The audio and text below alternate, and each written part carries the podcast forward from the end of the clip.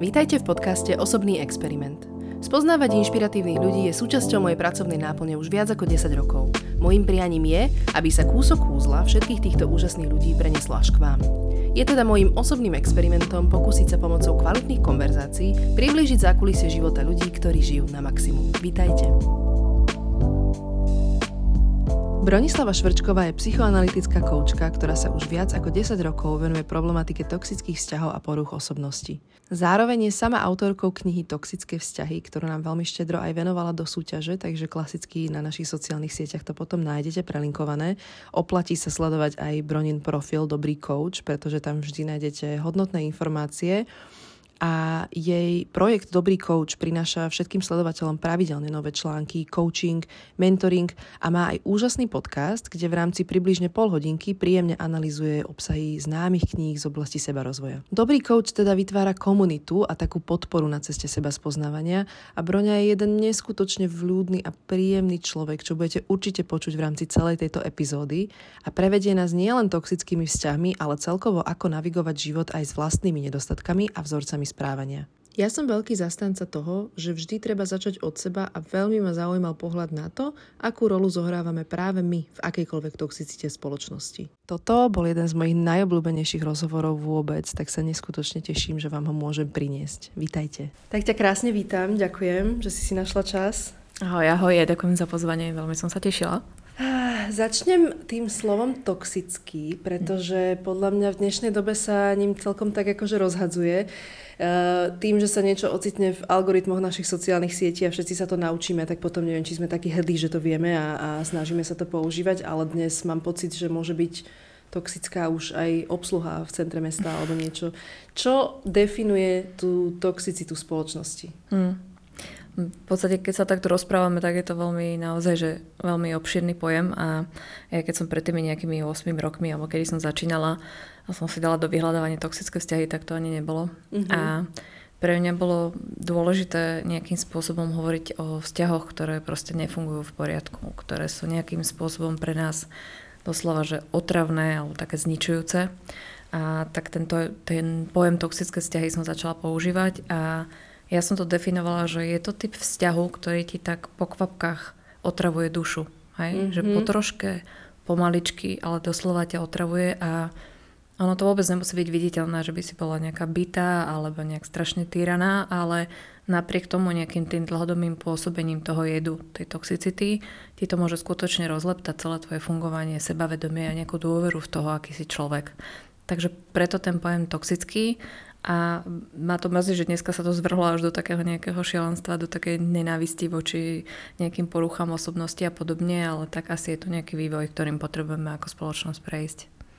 A kedy ide o, dajme tomu, poruchu osobnosti a kedy uh, sa dá na to pozerať ešte ako možnosť, ktorá je napraviteľná? Ja sa už viacej teraz dotýkam tých tém alebo uh, takého nejakého opisu tej osobnosti skôr niečo ako emočne nezrelý človek alebo emočne menej zrelý človek, pretože naozaj tá definícia tej, uh, či už je to nejaká sociopatia alebo narcizmus a podobne, patrí skutočne do rúk len psychiatrom a klinickým psychologom, mm-hmm. proste ľuďom, ktorí majú na to nástroje, ktorí sa venujú tomu skutočne nejakému meraniu alebo teda uh, nájdeniu toho, tej odchýlky alebo toho fungovania. A je pravda, že keď sme emočne nezreli, tak môžeme tieto no, nejaké tie znaky, ktoré sedia do tých poruch osobnosti nejakým spôsobom vidieť. Takže je to hrozne ľahké našiť na niekoho, hej, že to je taký psychopat, to je taký narcis, ale v skutočnosti veľakrát sú to ľudia, ktorí trpia, ktorí sú emočne zranení, ktorí proste majú za sebou kopec zložitých vecí a nikdy nevedeli fungovať iným spôsobom. Takže nie je to úplne fér vždy dať mm-hmm, nálepku nejakého narcisa alebo psychopata. A čo teba priviedlo k eh, toxickým vzťahom? Prečo sa špecializuješ práve v tejto oblasti? Taká obligátna otázka, že ako som sa stala v tomto expert, tak som povedala, že eh, mala som za sebou eh, viacero toxických vzťahov, všetkých možných druhov odchýlok, jak ja hovorím. Ale práca, prax, prax činí experta. Robí majstra, súhlasím. A Vieš, pre mňa to bolo také, že čo vzťah, to katastrofa. Nechám im sa priznať, hej, bolo to veľmi divoké. A v podstate nerozumela som stále, že čo sa deje. Mm-hmm. Ako, ja sa smejem, že už som tak trochu boomer, ale za tých čiast teda nebolo toľko tých Instagramov, kade čoho, keď sa tie vzťahy tvorili, neboli zoznamky. Takže v podstate, keď si na niekoho narazila, tak ťa nenapadlo googliť si, že čo je toxický vzťah a podobne. A stále sa to opakovalo, bolo to teda naozaj veľmi deštruktívne v tých vzťahoch mm-hmm. a nebolo možné pochopiť, čo sa tam deje. A v podstate až som začala teda viac sa zaujímať o tú psychológiu aj na tej vysokej škole, aj celkovo, keď som sa tomu začala venovať, tak uh, už mi to začalo dávať zmysel, že aha, niekto sa môže chovať tak a tak a trvalo dlho, dlho, kým som prišla k tomu pojmu emočnej nezrelosti, takže ja som si musela prejsť tým narcizmom a psychošmi a čo mi všetci robia a aký je ten svet zlý, až bolo možné sa nad tým zamýšľať inak. Ja som týmto veľmi tiež fascinovaná aj s ohľadom na to, že podľa mňa teda každý človek už ako dospeje si to viac uvedomí, lebo keď človek len dospieva, aj v mladom veku, že ešte mení školy, zamestnania, takže je prirodzené, že sa ti mení aj ten okruh mhm. ľudí, že si to nemusíš až tak všímať. Ale dajme tomu, keď už máš, ja neviem, 30-35 rokov a aj tak sa ti stáva, že každú sezónu musíš obmeniť vlastne celý okruh známych, lebo je to toxické, tak mne sa tam automaticky naskytuje vlastne to, že je ti to nejakým spôsobom zrkadlo a ja som veľký zastanca toho, že keď na niekoho ukazuješ prstom, tak štyri smerujú naspäť na teba že ako má teda človek rozpoznať v sebe možno nejaké, nejaké to zrkadlo a kde ho má, kde ho má vidieť? To si veľmi pekne povedala, že až sa mi veci opakujú, tak vtedy by som sa mala zastaviť a začať hľadať ako keby nejaký vzorec uh-huh. alebo niečo, že čo sa mi vlastne opakuje. Keď sa mi stále opakuje, že frajer ma nechá po troch mesiacoch, alebo e, vždy si nájde druhú, alebo sa mi opakuje, že kamarátka ma vždy zradí. Hm, čokoľvek, teraz to strašne, strašne zjednodušujem, tak eh, už si môžem povedať, že moment, niečo v mojej dynamike správania, v tom, ako žijem a fungujem, môže spôsobovať, že tento typ vzťahov sa mi opakuje a ja si tam tú svoju uh, nezrelú dynamiku alebo niečo tomu, čomu nerozumiem ani vedomé, s týmito ľuďmi odohrávam. Mm-hmm. A vtedy je to hrozne ľahké povedať, že oni sú tí zlí, čo mi to urobili a mne sa to deje furt a všetci chlapi sú takí a všetky ženy sú také ale vlastne to riešenie alebo to rozuzlenie je v tom, že tá moja dynamika alebo to moje videnie sveta priťahuje práve takých ľudí, ktorí mi to, ako ty hovoríš, zrkadlo robia. Tam je, ja mám veľkú vieru aj v silu myšlienky a zároveň teda tým, že my máme nejaké tie presvedčenia a nejaké tie myšlienky, ten kolobeh myšlienok, ktoré nám spúšťa nejaké pocity, nejaké emócie, že vlastne je to taký autopilot by som povedala a vlastne my sa musíme teda nejako vedome vymaniť asi z tohto kruhu, nie? Že, že keď môže byť podľa mňa aj prípad, pretože samozrejme veľa kamarátok som dlho počúvala o presne mne sa deje toto, mne sa deje tamto a možno ten vzorec nemusí byť ani jasný na prvý pohľad, ale ten vzorec myšlienok vie veľa ovplyvniť, nie? že keď si začnem, keď si myslím, že si viac možno nezaslúžim, Mm. A možno mm. návonok aj hlásam, že si zaslúžim, ale že niekde vnútri to tam je. To si, to si krásne teraz uh, ako pomenovala. Jak som si prechádzala tým rôznym procesom, teda skončila som vysokú školu, spravila som si ten coaching, coachingový výcvik, teda prešla som rôznymi firmami a podobne, tak stále som ako keby nevedela rozlucnúť, že že kvôli čomu je toto tá dynamika, že ja poviem teda, že si zaslúžim, ale v podstate mi to nepríde, alebo čo sa tam vlastne deje po tým. A tie odpovede začali prichádzať vlastne, až som sa dostala k tomu psychoanalytickému výcviku, uh-huh. kde e, papa Freud e, už nám priniesol kopec zaujímavých vecí, aké je to naše nevedomie, múdre a obsažné a na toto ti odpoviem tak, že ako ja môžem vedieť niečo, čo neviem, že ani neviem. Veď to je taká krásna veta, hej, že tak sa tom, skúsime sa v tom nestratiť. Takže na to, aby som ja zistila, čo sa mi deje, tak uh, väčšinou potrebujem nejakú pomoc. Hej, aby mi niekto pomohol s tými vzorcami.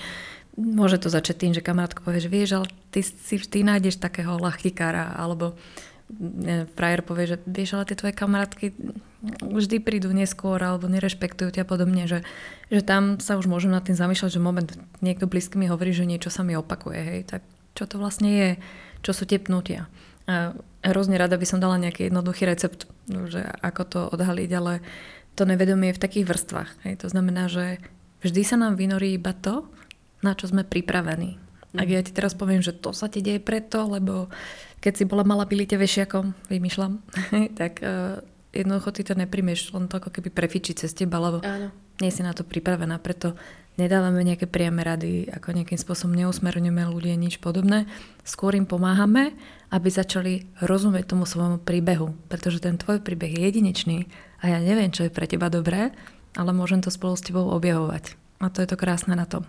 Keď si to objavíš ty, keď sa ty do toho ponoríš, keď ty začneš chápať tie svoje súvislosti, tak potom už nie je nutné to opakovať. Ako povedal Jung, to je jedna z mojich najobľúbenejších vied, že veci, ktoré nemáme zvedomené, sa nám opakujú dovtedy, kým si ich nezvedomíme a my ich voláme svojim osudom. Niekto vie takto prežiť aj celý život inak, no? Tak a to sú také tie zvláštne príbehy, také tie, tie horké, horko smutné, keď mám napríklad klientky rozmedzi 60-70 rokov a raz som mi tak jedna otočila vo dverách a hovorí mi, že prosím vás, že povedzte tým vašim klientkám, tým mladším, že by neboli také hlúpe, aby takto nezahodili celý život. Že tak tedy mi až tak, tak srdce stislo, že, že ja si myslím, že niekde nie je neskoro začať žiť ten kvalitnejší a lepší život, ale viem si predstaviť, že ako to môže byť ľúto. Keď tak dlho som sa vlastne nemohla pozrieť na to, ako to reálne je, nedalo sa. Je to zaujímavé, ale teda je krásne dnes to, že je to moderná téma a naozaj, uh, aj keď tu mám napríklad 20-ročné baby, že sú o mnoho uvedomelejšie, ako my sme kedy mohli byť, Súhlasím. pretože tie mhm. informácie mm-hmm. sú k dispozícii a je, je v podstate moderné sa venovať sám sebe, že to je, to je celkom taký pekný posun spoločnosti. Kedy si to bolo, mm, že išiel psychologovi niečo podobné, tak naozaj sa na to reagovalo, že je hamba, ten je nejaký divný a podobne. A ja verím, že dneska už tu máme ako vec nejakého seba rozvoja. Hej. Tak ak ma boli chrbát, tak idem na fyzioterapiu. Presne. Tak keď sa trápim vo vzťahoch, tak proste idem za skúseným psychoterapeutom a proste viem, že je to pre moje dobro, pre kvalitu mojich vzťahov a možno, aby lepšie fungovali moji blízky, moje deti a tak ďalej. Poďme na tie vzťahy, pretože to je samozrejme neuveriteľne komplexná téma, ale dnes majú ľudia problém sa nájsť, zladiť a potom ako keby, nie že vydržať, ale ostať spolu. Mm. Že čo tam vnímaš ako také najväčšie vzorce možno, ktoré sú škodlivé? A teraz zase sa vrátim k tomu, aký mám ten boomerský pohľad, ale myslím si, že momentálne fakt tí mladí to majú akože fakt, fakt ťažké.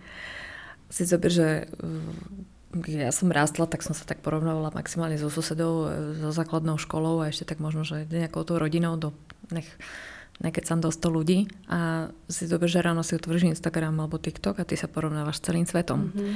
Takže tá psychika podľa mňa nie je úplne tak konštruovaná na taký obrovský tlak. A to porovnávanie, nejaké takéto zhodnocovanie v spoločnosti, kde naozaj povedzme si, že ten výkon je cenený, je cenený, keď niečo ukážeš, keď sa ti niečo darí, alebo teda v extréme, keď teda prídeš s nejakým bizarom alebo s niečím takým, tak eh, mi to bude také, že za každú cenu zaujať. A to stojí hrozne, hrozne veľa energie mm-hmm. na to mhm. vydávanie. Takže medzi tým, jak sa snažím zaujať, niečo dokázať, teraz ja to tak vždy hovorím, keď som videla ten webiček, že Forbes 30 po 30, tak si hovorím, že plá, to je, že fakt tlak mm-hmm. do 30 stihnúť všetko. Hej. Kedy si bol tlak možno, že iba si založiť rodinu, čím to vôbec neznižujem, ale teraz od vás chcú rodinu, aby ste do 30 vedeli, kým ste, aby ste boli niekde na nejakom rebríčku a podobne, takže ako ja im fakt nezavidím, majú to naozaj náročné. A teraz v tom všetkom si zober, že e, my sa vzťahom, emóciám a fungovaniu učíme v našich rodinách. Veľakrát e, naši rodičia si myslím, že to je nejaká doba toho prevratu podobne, že to asi tiež nemali jednoduché. V nejakom čase fungovali v nejakom systéme, potom prišiel zrazu iný systém, nejaký kapitalistický istoty padli a podobne. Takže si viem predstaviť, ak mohli byť prehltení všetkým možným, než by riešili možno nejaké emočné vzorce a podobne. Takže ešte stále si myslím, že dočistujeme takéto nejaké dedictvo tých e, starých rodičov, prastarých rodičov, rodičov a podobne. Pretože to, čo sa naučíme doma, to, čo sme videli, ako mama riešila problémy, ako otec riešil problémy, je vysoko pravdepodobne, že to budeme robiť aj my vo vzťahoch. Mm-hmm. A keď tomu nerozumiem, tak darmo poviem, že ja budem teda úplne iná ako moja mama a podobne, tak sa načapem v situácii, kde robím presne to isté, za čo som tú mamu možno odsudzovala. A je to úplne prirodzené, my sme cicavce, my sa učíme tým, že odpozerávame, ako veci fungujú. Takže nie je, to, e, nie je to nič, za čo by sme sa mali hambiť alebo trestať, ale je to niečo, čo si potrebujeme uvedomiť, že sme sa to naučili, ale je nejaká možnosť tým pracovať, vedomiť si to a možno sa to naučiť robiť inak, aby to bolo pre nás funkčnejšie. Odnaučiť sa je podľa mňa o mnoho ťažšie, ako mm. sa naučiť, že ten, ako sa vraví, zvyk je železná košela, tak to je veľmi náročné z toho výsť. Ale skúsme si teda v tých vzťahoch zhrnúť také dve roviny, že vlastne na tom začiatku mm. povedzme na Tindri, alebo takže keď si vyberám toho partnera, že ako možno zhodnotiť ten level, že čomu dať šancu a čo sú nejaké výrazné červené zástavky. A potom možno neskôr v tom vzťahu, keď sa dvaja zlaďujú, čo tiež nie je jednoduchý proces, že kedy ostať, kedy odísť. Ale teda mm. to je tiež, opäť som načetla takú obrovskú tému, tak začníme, dajme tomu tým randením. Tiež rozmýšľam, že, že kde začať, že, že toto by som ti vedela 3 hodiny rozprávať aj tak neviem. Je mi to jasné, ja som to vedela, že tento podcast, že som sa strašne na to tešila. No, sa teším aj ja. Mm. Ako, myslím si, že tie červené vlajky a takéto veci, že to nájdeš, to si hoci kde vygooglíš, to každý, každý ako nejakým spôsobom si nájde, ale ja by som si dovolila, že poďme ešte uh, o niečo skôr poďme k tomu, že kým ja nepoznám samú seba, kým ja nerozumiem tej svojej osobnosti, ako som nastavená, čo je pre mňa prioritné a ako fungujem, tak pritiahnem človeka, ktorý nejakým spôsobom je pre mňa vhodný v tej chvíli. To znamená, ak ja mám nejakú dynamiku toho, že, že budem uháňať ja partnera, aj keď o tom neviem, tak, tak si vždy nájdem nejakého ťažitého muža, ktorý nejakým spôsobom stále nebudem mať čas a podobne. Keď uh, budem naopak taká, že mám problém s blízkosťou, tak si zase nájdem uh, pravdepodobne partnera, ktorý mi bude vysieť na krku a proste, kam ideš, poď so mňou a zober ma, tak hej. Uh, vôbec to nie je o tom, že je niekto lepší alebo horší, ale môže to byť také, že nerozumiem, ako to mám a nám sa lepia furt taký, onaký podobne. Takže ak sme ešte pred tým randením, máme tu možnosť, tak eh, začneme viacej venovať pozornosť tým vzorcom tej našej rodine, možno ako to mali naši, ako rozumiem ja tým svojim vzťahom, spraviť takú inventúru, akí boli tí bývali, aké to mám. A vždy je podľa mňa veľmi dobré uh, zastaviť sa pri tom, keď ťa niečo hrozne tak ako keby zdvihne, hej? že vyslovene, že toto ma urazilo, toto ma naštvalo, tento, tento chlap, to, čo si na mňa dovoluje, lebo tam niekde sú také tie bolestivé body, ktorým potrebujem rozumieť a aby som vedela, že sú citlivé, že to je nejaká, nejaká moja, nejaký môj otlak, na ktorý mi môže niekto šliapnúť.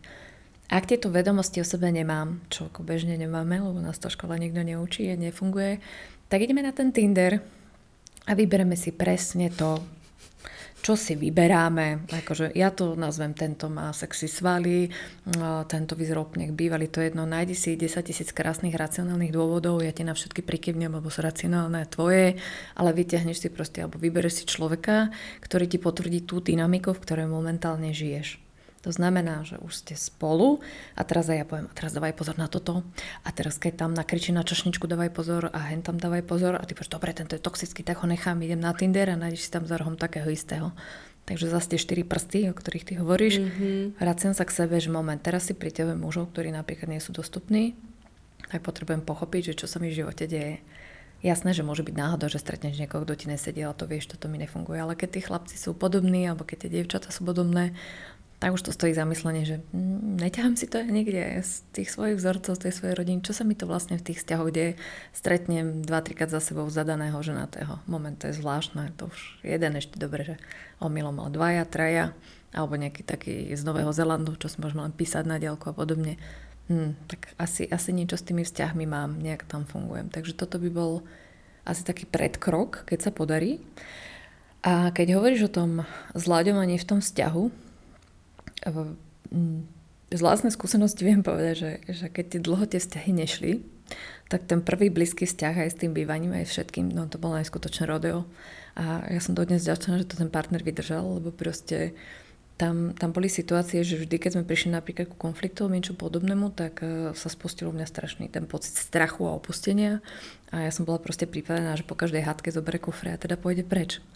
Takže bolo treba ustať tie ťažké situácie, a po tých ťažkých situáciách si sadnúť a povedať moment, čo sa tu udialo. A hovorím si, že keby som ten výcvik nemala, tak dovie, ako by to dopadlo, lebo až tam sa učila, že aha, my si môžeme sadnúť, my si môžeme veci vysvetliť a že keď on to vidí žlto-čierne, to neznamená, že ja keď to vidím mm, čierno-žlté, že to je iné. Hej? Je to jeho pohľad na svet, ja mám svoj pohľad na svet a musíme hľadať spôsob, ako tie dva pohľady zladiť. A keď sa máme radi a je to pre nás dôležité, tak tú spoločnú cestu hľadáme. A je to veľmi náročné. Veľmi náročné. Ale tam sa mi ponúka teda tá možnosť, že samozrejme, keď vieš začať od seba a keď si uvedomíš tieto svoje spúšťače, že už aj teda ten rozbehnutý vlak vieš ovplyvniť jeho smer a jeho smerovanie, pretože uh, nie každý si možno uvedomí tieto svoje spúšťače ešte skôr, ako sa vrhne do randenia. To znamená, že už si nejakého partnera mohol odzrkadliť. Mm. A veľmi veľa vzťahov dnes končí, veľmi veľa vzťahov dnes napríklad funguje predlženie iba kvôli deťom alebo z nejakých príčin, že majú spoločné záväzky. Um, Um, ako odhadnúť teda ten, že kedy ostať, kedy odísť. Že či som si teda pritiahla do života naozaj niečo nevhodné a že či teda ideme bojovať, zľaďovať, alebo či teda ostávam len preto, že mám vlastne deti a nechcem prísť o polovičnú starostlivosť a tak ďalej. Hmm. Že ako odhadnúť tieto hranice? Hmm. Ono je to vlastne dôležité v tom pochopiť, že každý máme tú hranicu niekde inde. To, čo pre mňa možno nie je schodné, tak uh, iná žena povie, že to je v pohode.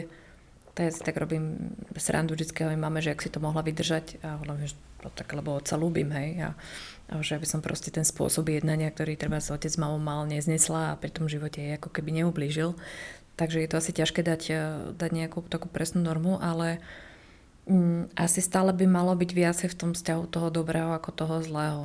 Aj že mňa môže partner strašne žrať so svojimi nejakými zlozvykmi a že ma nepočúva alebo neviem čo všetko, ale vlastne v tých ťažkých chvíľach napríklad je on tá skala, ktorý ma podrží a všetko a za to si ho vážim a poviem si, že sú veci, ktoré proste idem rukou, lebo to tak má, ale to je niečo, čo som si nastavila ja. A keď nemáme tie hodnoty upratané, alebo keď e, nemáme v tom nejako úplne presne jasno a čakáme, že, že to bude presne tak, ako to chceme my, ako kvázi také malé deti, tak vlastne nebudeme spokojní nikdy. A ak sa nám tom opakovane deje, že si opakovane ako keby tú dynamiku odohrávame, že ja si dupnem, on si dupne, obidva dupeme, nič sa z toho nevyrieši, tak ja vždy hovorím, že proste kašlite na to a choďte za párovým psychoterapeutom, dajte si zo pár sedení a proste skúste ako keby takto požiadať niekoho zvonku, aby vám pomohol v tej komunikácii, proste na to nahliadnúť. Tam sa môže diať dynamika, že Vymyslím si, ty si podobná jeho mame, ktorá ho vždy komandovala, to znamená, kedykoľvek mu povie, že prosím ťa vyniesť smeti, tak ju z ich nevyniesie, ale nie preto, že by ťa nemala ráda, nechcela tie smeti vyniesť, ale len z princípu, ako komandovala tá mama, tak proste vždy mu tam skočíš ty a nevyniesiete smeti a teba môže urvať. A koho je to chyba, hej? Tu sa nebavíme o chybách, tu sa bavíme o tom, že nie je možné porozumieť tomu, že ten spôsob treba z tej komunikácie, ktoré na neho používaš, v ňom vyvoláva spôsob možno, ako s nimi jednali. Hej, teraz som to tiež strašne zjednodušila. Takže ak ste obidvaja no, ako nejakým spôsobom pripravení alebo zrali sa o tom porozprávať spolu, tak akože treba si fakt takto sadnúť a OK, veď tak poďme sa na to pozrieť, máme sa spolu radi, prežili sme x rokov, v x veciach si rozumieme, tak poďme, poďme toto rozuzliť, že čo nám to vlastne prináša a čo nás na tom tak strašne bolí. A mm, neviem, možno poznáš, ona sa volá uh, Brené Brown, mm-hmm. nádhernú knižku mala, alebo aj teraz uh, TED Talk má o zraniteľnosti a mám pocit, že v tých vzťahoch je ako keby tá zraniteľnosť niečo, čo čakáme, ešte príde ten druhý. Hej, že prísť povedať tomu priateľovi povedať, vieš čo, ja sa, ja sa fakt strašne bojím, že odídeš, že ma proste opustíš, je podľa mňa taká zraniteľnosť, taká tenká koška, z ktorou vidíš von, že na to treba obrovskú odvahu. A ten druhý partner e, môže k tomu pristúpiť, že wow, že je na mne záleží, ale môže byť aj taký, že povie, že mm, OK, a využije to pre seba, tak, tak sa toho akože hrozne bojíme, že čo vlastne tam príde. Mm. Takže odvaha prísť s tým prvými krokmi, povedať, že bojím sa, že toto sa stane, bojím sa, že ťa stratím, alebo čokoľvek také, otvárať tie, tie komunikačné kanály, kde vlastne zistíme, čo sa naozaj deje a môžeme dúfať, že ten partner bude inšpirovaný nami a otvorí možno tie svoje. Niekedy sa to podarí, niekedy sa to nepodarí.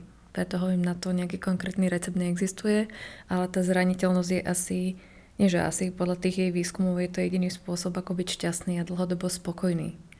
A ďalšia dôležitá vec, ktorú by som rada spomenula, že v tých vzťahoch stále ti bude niekto šlapať na ten otlak. Stále sa tam niečo udeje, že ťa dožere ten partner s nejakým debilným zlozvykom a ty jeho a podobne. Hej, to sa deje stále. To, čo je v tom vzťahu podstatné, je, že keď po takejto roztržke alebo čokoľvek takéto sa udeje, keď sa porozprávate, tak ste schopní si spolu vedľa seba sadnúť, objať sa a povedať si prepač, mrzí ma alebo vieš čo, mám ťa strašne rád, si pre mňa veľmi dôležitá. Oni to tí takí českí pároví psychoterapeuti hovoria, že hojenie rán je podstatnejšie ako to, že sa hádame alebo nehádame. Pretože tie rany budú prichádzať stále a my sa musíme naučiť tie rany hojiť. Vtedy to partnerstvo ako keby má šancu vydržať dlhšie aj tie ťažké veci. Áno, to neviem, či je v slovenčine taký pojem nie, ale v angličtine je taký pojem, že smrť tisícimi porezaniami papierom. Mm. A vlastne áno, že keď sa, keď sa tie jednotlivé ranky nebudú hojiť, tak postupne sa tak. vlastne dorežeme úplne. A je tam kopec takých vecí, čo ťa proste strašne žere a nepovieš to, lebo jež, nejdem sa zase hádať a podobne, alebo niečo. A môže to v tebe bublať a, a potom proste vykričíš na toho človeka niečo absolútne nepodstatné, to keď príde do roboty, povie, že ona na mňa vriskala, že som nevyniesol smeti, hej, a vôbec nechápe, čo sa udialo, ale ty si predtým mohla mať hrozný deň, hej, vynáda ti mama, o, sklamaný klient, ja neviem čo všetko a proste častokrát ten partner je proste hromozvod. Je blízky človek, ktorý ako by nemal utiec hneď, takže veľakrát si to na neho vylejeme. A my tak fungujeme, to sú tie emócie, že prídem a vylejem si tú frustráciu a a niekedy je fajn to udržať a povedať, vieš čo, mám pocit, že ty si mal nejaký fakt zlý deň, lebo ja si myslím, že skutočne tie smeti nie sú dôvod, prečo kričíš. A, a to je väčšinou taká tá studená sprcha, že, že ten človek pomenuje tú realitu, že tu sa deje niečo iné, neviem čo, ale, ale tie smeti nie sú dôvod a tedy je možné sa ako keby zastaviť, ale čo robíme my? Ja smeti a to tvoja matka vtedy o pol dvanástej v noci a už to ide, hej, už sa vyťahuje celá história všetkých tých zranení a vlastne do toho, keď sa zamoceme, čo sa zamoceme, tak to potom ide fakt, že rozbehnutý vlak a už potom sa to nabaluje. Takže mladých výdych a uvedomiť si, že, že niekedy to nemá nič s tými smeťami, len ten druhý je rozbitý, nešťastný, preťažený, nevie, ako poprosiť o pomoc, lebo ho nikdy, nikdy nenaučil. Takže preto hovorím, že je hrozne fajn, keď máš tú pomoc vonku, naozaj niekoho, kto je trénovaný, kto tomu rozumie a povie ti, že toto si robíte, toto si robíte, že možno, že je to tak, možno je tak, skúste to, skúste ono. Veľa mojich kamarátok má problém s tým, že ten muž nechce, nie je ochotný ísť na tú terapiu alebo vôbec sa nechce ani zaoberať svojimi emóciami. Že to mám pocit, že je taký najrozšírenejší problém, že ten chlap je jednoducho v pohode mm. a ak má žena problém, tak je to vlastne jej problém, že ako narábať s takýmto partnerom, ktorý môže byť samozrejme dobrý človek, nechcem tým teraz hneď tiež niečo naznačovať, že je toxické, mm. ale naozaj tí muži majú málo kedy záujem na sebe pracovať z tej emocionálnej stránky. Mm. No, tak tu je tá, nechcem povedať, že zlá správa, ale jediný človek, na ktorom môžeme pracovať, sme my sami. Hej? To znamená, že ja sa musím dostať do takej pohody, alebo ja musím možno, že porozumieť tomu, čo ma tak strašne vytača na tom, že, že on je taký alebo onaký. Hej? Keď nechce na tom robiť partner, musím na tom pracovať ja. A môže sa stať, že toho partnera niekedy prerastiem, čo vôbec nemyslím, že som lepšia alebo výkonnejšia alebo niečo, jednoducho môžem mm, prísť do takej emočnej zrelosti, že budem túžiť po niečom inom. Alebo si to v tej hlave upracem, že toto je niečo, čo, s čím nepohnem, že toto je proste vec, ktorú máme, ale všetky tie ostatné veci, ktoré mám na ňom rada a ktoré sú pre mňa dôležité, mi stoja za to, aby som, aby som v tom vzťahu bola ďalej. A toto ti nezodpovie nikto na svete. Mm-hmm. to je vlastne to prevzatie zodpovednosti, že keď sa rozhodnem s týmto partnerom zostať, tak vlastne tým pádom púšťam aj všetky ostatné životné príležitosti, ktoré by možno by mohli byť iné.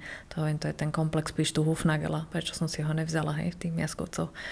Takže potrebujem prevzať zodpovednosť za to, že prečo v tomto vzťahu zostávam. Ono podľa mňa je aj veľmi pekné, keď človek teda skúsi začať od seba, pretože podľa mňa aj vzhľadom na to, že mnohí z nás ešte fungujú stále aj s nejakými tými starými spúšťačmi, nemusíme si to uvedomovať a stále, dajme tomu, aj ľudia, čo na sebe pracujú, môžu ešte stále mať veľký kus cesty pred sebou. Jasne. A tým pádom e, možno skôr, ako by niekto mohol chcieť ukončiť ten vzťah, môže na tom skúsiť pracovať a začať sám od seba a ísť tým príkladom a možno pozorovať, že či teda pokiaľ ja viem ovládať tie svoje spúšťače, že či to bude mať na toho partnera efekt. Že ja by som ešte aj možno takúto verziu skúsila, kým Určite. by sa urobili nejaké finálne kroky. Určite, lebo zober si, že ak teba prestanú nejaké veci vytáčať, ak ty dokážeš nejakým spôsobom začať inak reagovať a proste povieš v poriadku, je to tvoj názor, robíš to takto a chceš takto fungovať, ja to rešpektujem, tak vlastne ja začínam, ako keby aj to moje okolie začína inak reagovať. Není možné ísť do tej dynamiky toho konfliktu.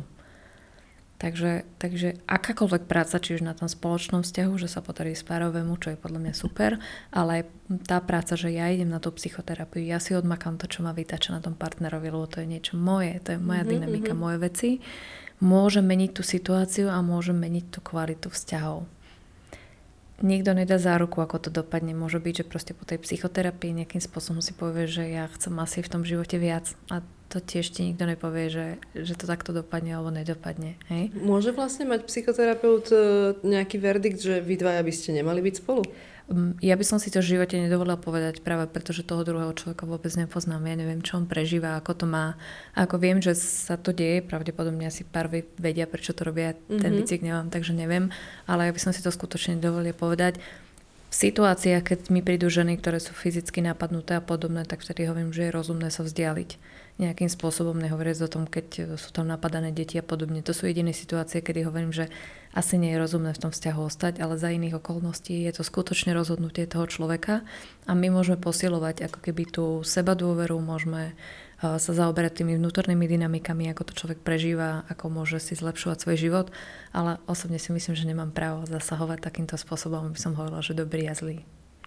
Tam, keď si spomenula už len to násilie, alebo čo, tak mám, vnútorne mi zovrelo žalúdok, že to sú situácie, ktoré ja si neviem predstaviť ani. Ale poďme si teda skúsiť prebrať nejaké také v rámci aj tej toxicity možno o, oblasti, ktorým si sa vyjadroval prípadne na blogu, alebo takže videla som inak, máš krásny ten blog, veľmi, Ďakujem. veľmi, veľmi prínosné články, každému odporúčam, aby ste, všetko prelinkujeme a chodte si určite prečítať. Um, ale napríklad tiež sa rozhadzuje veľmi nálepka ako narcis, alebo sú nejakí manipulátori, alebo gaslighting, mm-hmm. alebo rôzne tieto moderné pojmy. Keby si k tomuto možno začala niečo, mm. že mhm. už také vážnejšie obvinenia. Hej, hej, toxické, toxické vyslovene, že toxické ľudia, no. Ako s tým začať, no? minimálne sa treba pozrieť na seba, že či v tom vzťahu prekvitám, alebo v tom vzťahu upadám. Hej, že to by bola asi taká prvá vec, e, keď ma kamarátky stretnú, povedať, wow, super vyzerá, že taká si šťastná, spokojná, ja si rozdiel, že, hm, že vždy, keď si nájdeš frajera, tak je to s tebou dole vodou. Ale veľakrát si myslím, že prvá vec, ktorá je taká, že na zamyslenie, keď ja začnem googliť tie toxické vzťahy, alebo niečo také, že narcizmus a podobne, to znamená, že už asi niečo sa v tom vzťahu Googliť, deje. kedy sa rozísť Áno, kedy teraz. sa rozísť a, a kedy, aký je toxický partner, čo to red flag a podobne, lebo, lebo proste veľa klientiek mi to bolo také divné, ja nevedela som to pomenovať a potom som náhodou narazila na toxický vzťah, že proste takto vyšlo, alebo na ten narcizmus.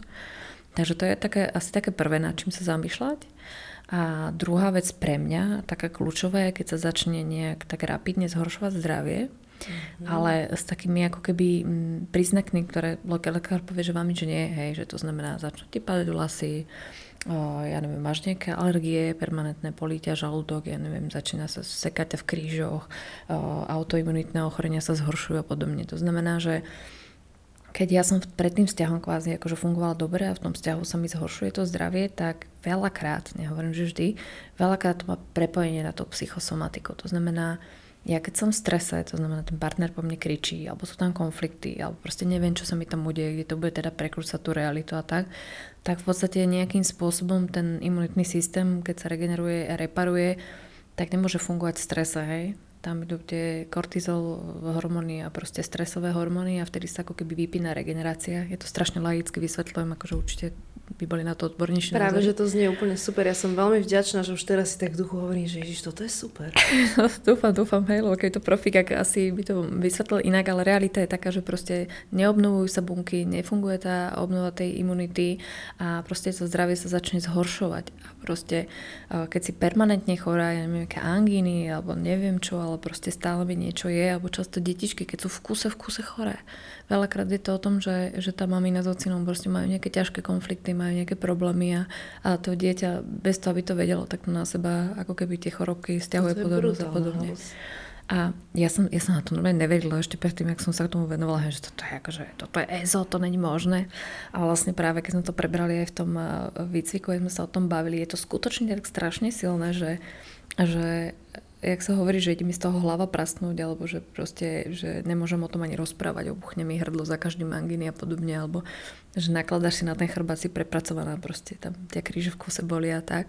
Naozaj keď my ignorujeme tú svoju psychiku, keď ignorujeme tú svoju dušu, tak ona sa povie, no dobré, môj zlatý, tak keď nepočúvaš takto, budeš počúvať inak a bác, niekde sa to prejaví. A ono to nie je také, že prídete, jak, jak tie EZO tam hovoria, boli ťa koleno, nie si dosť pokorný a teraz boli ťa zub, nevieš niečo prehrísť. To je také hrozne zjednodušené, pretože každý človek má nejaké iné prejavy, nejaké iné svoje slabé miesto a môže mu to udrieť niekde úplne inde, ale proste keď nevieme dojsť na príčinu, keď je to dlhodobo, keď sa by to deje vždy iba vo vzťahoch alebo niečo takto podobné, tak stojí za to si zamysleť, že či to naozaj nie je ten psychosomatický prejav. Tak ono, ale dáva to aj úplnú logiku, že vlastne ten imunitný systém je oslabený v tomto mm. prípade a samozrejme nám to udrie na to miesto, ktoré je najzraniteľnejšie a najslabšie mm. a to nám, sa, to nám, by nám to malo ukázať. Mm. Ale tiež som počula také, že vlastne uh, bolesti v chrbtici sú potlačený hnev a mm. tak, ale ono aj celé to, čo keď je EZO ako taká hanlivá nálepka, ako keby, tak stále viac a viac už sa to presadzuje a potvrdzuje rôznymi výskumami a je mm. to viac spojené s nejakou možno neurológiou, s ne- jednoducho tak. veci, ktoré sú už vysvetliteľné. A mňa to napríklad fascinuje, že ja som síce veľmi racio, ale, ale ja takisto vlastne presne ako som hovorila o tej sile myšlienky, mm. tak to sú veci, ktoré podľa mňa aj praxou človek zistí a to je presne taká, taký ten moment, že každý, všetci máme nejaké také tie dni, kedy vyjdeš z postele zlou nohou a uh, potom ti zmeška autobus, potom skočíš Všetko. do kaluže, potom uh, niečo, potom ťa šéf za niečo zvozí a vlastne už sa ti to takto nabaluje, pretože ty si sa ocitla v nejakej tej vibračnej frekvencii a v nejakom tom myšlienkovom prúde a jednoducho to už je taký uzavretý kruh. Hm. A teraz si predstav, že takéto nálade dojdeš domov a priateľ sa ťa opýta, že prečo si nezaplatila nejakú poistku, tak akože myslím, že to vyžere za ten celý tvoj uh, prúdový deň. Mm-hmm. A to je niečo, čo možno, že sa dá predísť tomu, že už medzi dverami povedať, to bolo strašné, čo mala dneska, počúvaj, ani na mňa nerozprávaj, lebo to dneska čo chytím, tak to padne na mňa. A už vlastne nejakým spôsobom dokážeš predísť tomu, aby si to treba na neho vyliala. On povie, dobre, tak si sadni, tak sa o tom porozprávame a nemusí to ísť treba z tej agresivite von. Ale vrátim sa ešte dôležitá vec, že mm, keď sme to hovorili o tom handlivom, že EZO alebo takto, e, ja mám s tým jediný problém, že to je také ako keby výzobkovanie tej psychológie takým, takým populárnym spôsobom, že vyberú si iba to, čo ako keby je také ľúbivé, mm-hmm. ale vlastne tú ťažkú prácu s tými emóciami ako keby tá sa tam nespomína, alebo ne, ne, povedia A, nepovedia B a podobne. Preto podľa mňa je veľa toho takého zmetku okolo toho, že, že čo sa tam vlastne deje. Mm-hmm. Ale to, čo si povedala, tak je to naozaj postavené na tej neuropsychológii a čím ďalej viac a viac sa ako keby vrácame len k tej čínskej medicíne a k tým dlhodobo odpozorovaným veciam, že ono to naozaj takto funguje, nejaké tie naše drahy a podobne a je to úplne fascinujúce. Ale v podstate aj, aj Jung jednoducho uznával prácu s tieňmi, že vlastne tam, tam naozaj to už nie je novinka mm. a myslím si, že sa teda tieto dve oblasti jednoznačne krásne prelínajú. Mm, určite, určite je to akože, tak ako ty hovoríš, že veríš v sílu myšlienky, ja zase verím v sílu uh, podvedomia, ktoré robí všetko na svete, aby nás ochránilo. Hej. Mm-hmm. Keď sa ja napríklad bojím a vymyslím si toho, že budem zlá mama, preženiem to, tak kľudne môže v mojej hlave to naskočiť takým nejakým spôsobom, že ja si zabraním to dieťatko mať. Aj keď oficiálne po ňom treba stúžim. Hej? Nejakým spôsobom som čítala také hrozne zaujímavé zistenie, bolo, že nejaký svorka vlkov, tak môžu mať iba nejakých 10 vlčat, aby to uživili, tak proste tým vlčiciam sa začne produkovať nejaký hormón, vtedy, keď sa to desiate vlča ako okoti, ak to poviem, tak a jednoducho už, už viac sa neprichádzajú. Hej? To znamená, že aká sila musí byť aj v nás, kde si niekde dokážeme ako keby obmedziť tú možnosť treba mať dieťa, alebo vyzdravieť, alebo ochorieť. Alebo keď uh, taký veľmi silný silný argument alebo také niečo, že ak v rodine napríklad tej preťažnej mame nikto nevenuje pozornosť, celá tá mhm. rodina ju berie ako automatiku, tak mamina môže ochorieť a vtedy sa zrazu celá dynamika rodiny mení a všetci jej venujú pozornosť a proste ona je tam ten človek, ktorý trpí. To znamená, ona v tej chorobe môže byť dlhodobo, lebo jedine takýmto spôsobom jej možno, aby jej venovali pozornosť. Hej? A to isté môže byť s dieťaťom v partnerskom vzťahu a tak ďalej a tak ďalej. Hej? Takže preto hovorím, že na to nie sú odpovede také jednoznačné. Tam treba dlhodobo s tým človekom pracovať, aby, ste, aby, aby sme mohli pochopiť tú, to všetko, čo sa v tej rodine deje a, a v tých zapleteniach a v tých uh, uh, akčných reakciách, že proste toto sa ma dotklo a vystrelí ma ani neviem. Neviem, že to je niečo moje. Takže, takže je to také pátranie, taká detektívka dlhodoba, pochopiť ten svoj príbeh, lebo ten tvoj príbeh je jedinečný a vlastne dlho trvá. Hej, že my hovorím, že nepoznáš možno muža, 30 rokov s ním žije, že nevieš presne, aký je, ale my nepoznáme samých seba. Mm-hmm. Hej, kto, kto ten čas taký sebe venuje. A ja som si hovorila, že dobre, tak už keď budem mať tých 150 eh, hodín individuálnej analýzy, tak to už všetko budem vedieť, to bude super. No a pokračujem ďalej, tak už je niekedy 200 a myslím, že keď bude 700, tak stále to bude málo, lebo stále človek niečo nové. Ale stále sa posúvaš a ty sa musíš Presne. stále na novo spoznávať. Presne, a to ťa vždy niečo prekvapí, to už si myslíš, že tak tomu to rozumiem, ale, ale nie je to tak, lebo zase noví ľudia, nové situácie, ano. niečo sa naučíš a najhoršie na tom je, že čím viac vieš, tak tým viac si uvedomíš, čo ešte všetko nevieš. Hej? Že, že oveľa opatrnejšia som dnes vo výrokoch, oveľa opatrnejšie, či sú to toxickí ľudia, či sú to partnerské vzťahy, tak akože je to, je to také, kde som povedala, že viem, už, už teraz oveľa viac viem, že neviem. Tak, to, no ja si to správna veta k tomu. Mm-hmm. Ale to je krásne a je to zároveň strašne skromné, ale, ale myslím si, že predsa len pri tých rokoch praxe, ktorú máš, tak uh, zase nedá sa podľa mňa poprieť to, že keď k tebe príde človek s nejakým serióznym problémom, že o to lepšie mu možno vieš pomôcť teraz, ako povedzme niekoľko rokov dozadu, že mm. uh, predsa len tá prax tam tiež zaváži, že, že je to niečo, čo sa učíš kontinuálne. Určite, určite ja to, ja to vidím vlastne v tých supervíziách, že keď sa bavíme s tými skúsenými kolegovcami, že tam, tam vidím tiež obrovskú pokoru, hej, že proste povedeš v pohode, že to príde, že urobili ste najlepšie, čo ste mohli a tak, že si len, že wow, že som zvedavá, že kedy by tento level, lebo, lebo je tam také, že človek chce byť lepší a chce tomu lepšie rozumieť, ale treba sa zmieriť niekedy s tým, že niekto ani pomôcť nechce. Aj keď príde, ale proste nie je to možné, aj, že tá dynamika tej psychiky to nepustí a niekedy dozrie na to trošku neskôr. A je to v poriadku, každý má svoj čas. Toto je to ešte, ešte možno prízvukuje, keď už sme to začali, že uh, vlastne vieš na sebe pracovať, iba každý vie na sebe pracovať sám. Mm. Ale čo by si teda odporúčila možno ľuďom, ktorí evidujú vo svojom okolí milovanú osobu, ktorá trpí a nechce si to uznať, mm. že akým spôsobom odnavigovať možno to precitnutie? Fú, ako... Mm toto sa mi často udeje, udeje, že zavolá niekto z rodiny a povie, že moja dcera má toxického priateľa. Naozaj toxického, hej. Alebo teda, že skutočne tam vykazuje nejaké poruchy správania. Alebo teda je to niekto z rodiny a podobne. A tam sa zase vrácame k tomu, že my môžeme toho druhého nasmerovať, môžeme mu pomôcť, možno mu môžeme prispieť na nejakú terapiu alebo povedať mu, že ho v tomto podporíte, ale skutočne e, pokiaľ tá vôľa tej práce na sebe není, my na to nemáme skutočný dosah. Mm-hmm. Možno Takže hlavne takto. pri tých uh, dcerách, ktoré majú nevhodných partnerov, takže možno uh, si ju práve asi neodrezať zo života tým, mm. že jej to zakazujem, že možno práve o to viac ju ľúbiť mm. a že bude vedieť uh, mať ten základ doma a možno spozná ten rozdiel, že s tým partnerom to nemá. Mm.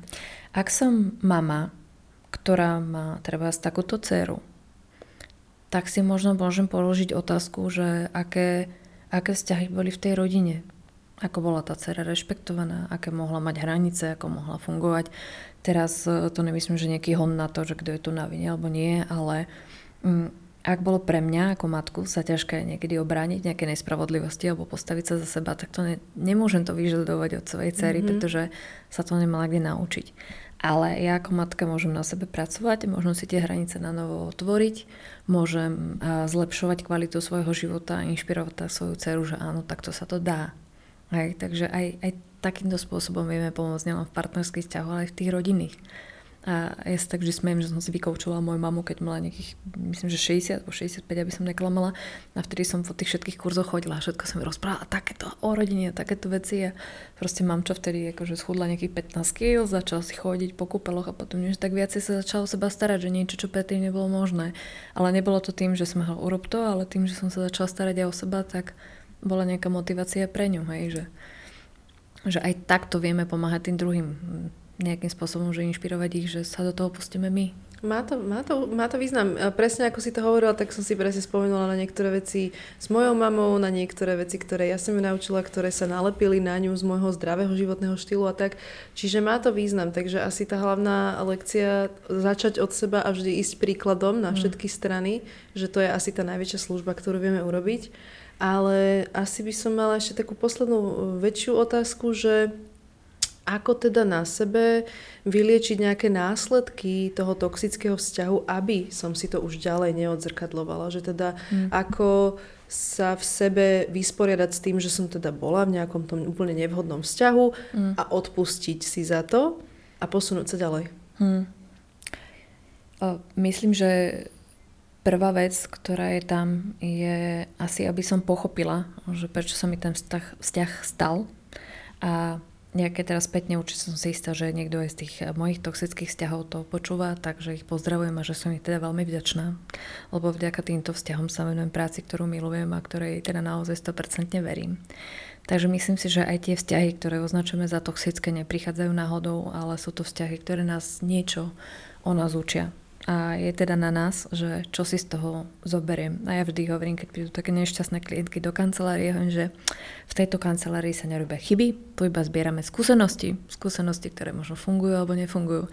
Takže treba sa na to pozrieť, že ak som bola v tom vzťahu, myslím si, týraná alebo ponižovaná alebo nejakým spôsobom devalvovaná, ok, o čo mi to hovorí? Možno mi to hovorí o tom, že mám nízku sebahodnotu, že si nedôverujem ako človek, že si myslím, že si zaslúžim strašne málo a tam niekde musíme začať. To znamená, prečo si o sebe myslím tak málo, kde to vzniklo, ako môžem pomôcť tej svojej vlastnej hodnote, ako môžem zistiť, kto vlastne som, pretože mnohí, mnohí z nás fungujú len na tom, aký by mali byť, čo je od nich očakávané a podobne. A málo kedy vedia, že čo je to skutočne ich, s čím sa narodili, čo je ich dar, čo ich teší, kvôli čomu prišli na tento svet. Takže možno, že menej takého nejakého smutku za tým, čo nevyšlo, ale radosti z toho, že wow, aj vďaka tomuto môžem rozmýšľať nad tým, že čo by mi mohlo výjsť a čo je to dôležité pre mňa. A niekedy je to naozaj také, že silní ľudia potrebujú také, také silnejšie uh, šupy, som to povedala, aby začali nad tými svojimi vecami premýšľať. Akože znie to takto veľmi pekne, ale kým ste není pritlačení uh, do tej situácii, že vám je tak strašne zle, tak nemáte dôvod s tým niečo robiť. Proste my sme leniví a pohodlní, povedzme si to ako ľudia. No keď to funguje, no, no to nejak pofunguje. Máme radi tie, tie navyknuté veci, že tie veci, ktoré sú nám známe. No hej, mozog je tak trošku aj lenivý a keďže má vyjaždenú cestu a toto to nejako funguje, tak sa mu nechce ísť do tej kukurice niekde vyšlapávať novú, tak najlepšie po tej diálnici šup, veď je to rýchle. A práve mimo tej komfortnej zóny sa dejú tie zázraky, hej, tie nové objavy, kto som, ako to mám, čo je pre mňa dôležité, že v čom rástiem. A máš nejaké typy, ako si budovať tú vnútornú sebahodnotu? Mm, myslím, že je hrozne dôležité uh, si to tak nejako začať zvedomovať, že čo všetko sa mi podarilo, čo som dokázala, v čom som dobrá, ako fungujem, hej, že uh, máme častokrát tendencie toho, že to je ako keby sme mali takú baterku v ruke a tá baterka je to taký lúč, že ten môžeš ako keby nasmerovať iba niekde. A my máme tendenciu, tu som kilo pribrala, tu som dostala trojku, hej, uh, tu by sa tak narastol a toto neviem čo. A je to veľmi pracné to točiť na to, že wow, tu som sa pekne oblikla, jej, tu som mala spokojného klienta, jej, tu sme mali super večeru s priateľom a podobne. A tá baterka je v našich rukách a treba si uvedomiť, že to nie je žiadna porucha. To ja vždycky to máme z doby ľadovej, že keby som venovala pozornosť túto krásnemu vodopadu, tak ma ten tiger vedľa zožere. Takže sme sa venovali tým veciam, ktoré boli ohrozujúce, ale dneska je iná doba a vieme cieľene sa pozerať na tie veci, ktoré sa nám daria, s ktorými fungujeme, v čom sme dobrí, v čom sa môžeme zlepšovať.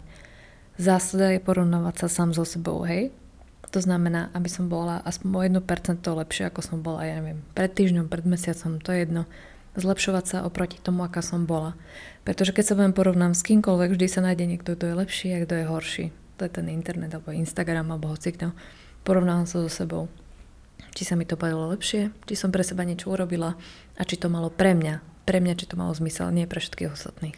Ja sa te, teraz sa o to viac teším na tvoju knihu. Uh, pre tých, ktorí teda nevedia, tak si aj autorkou knihy Toxické vzťahy, ktorú teda si nám veľmi štedro venovala aj do súťaže, takže bude klasická Instagramová súťaž, ktorú nájdete potom uh, po nejakom čase, keď budete mať možnosť si vypočuť tento podcast. A všetko vám prelinkujeme a ja sa neviem dočkať, keď si ju prečítam. Ja ti strašne pekne ďakujem, aby som sa ťa vedela pýtať ešte podľa mňa 3000 otázok, ale možno niekedy dáme druhé kolo. Kedykoľvek. A zatiaľ ti strašne pekne ďakujem. Ďakujem, Maja, krásne. Tak ja sa vždy tak lúčim s tým, že všetkým poslucháčom prajem zdravé, šťastné a hlavne naplnené vzťahy. Tiež by. Prajem to všetkým tiež. tak majte krásny deň.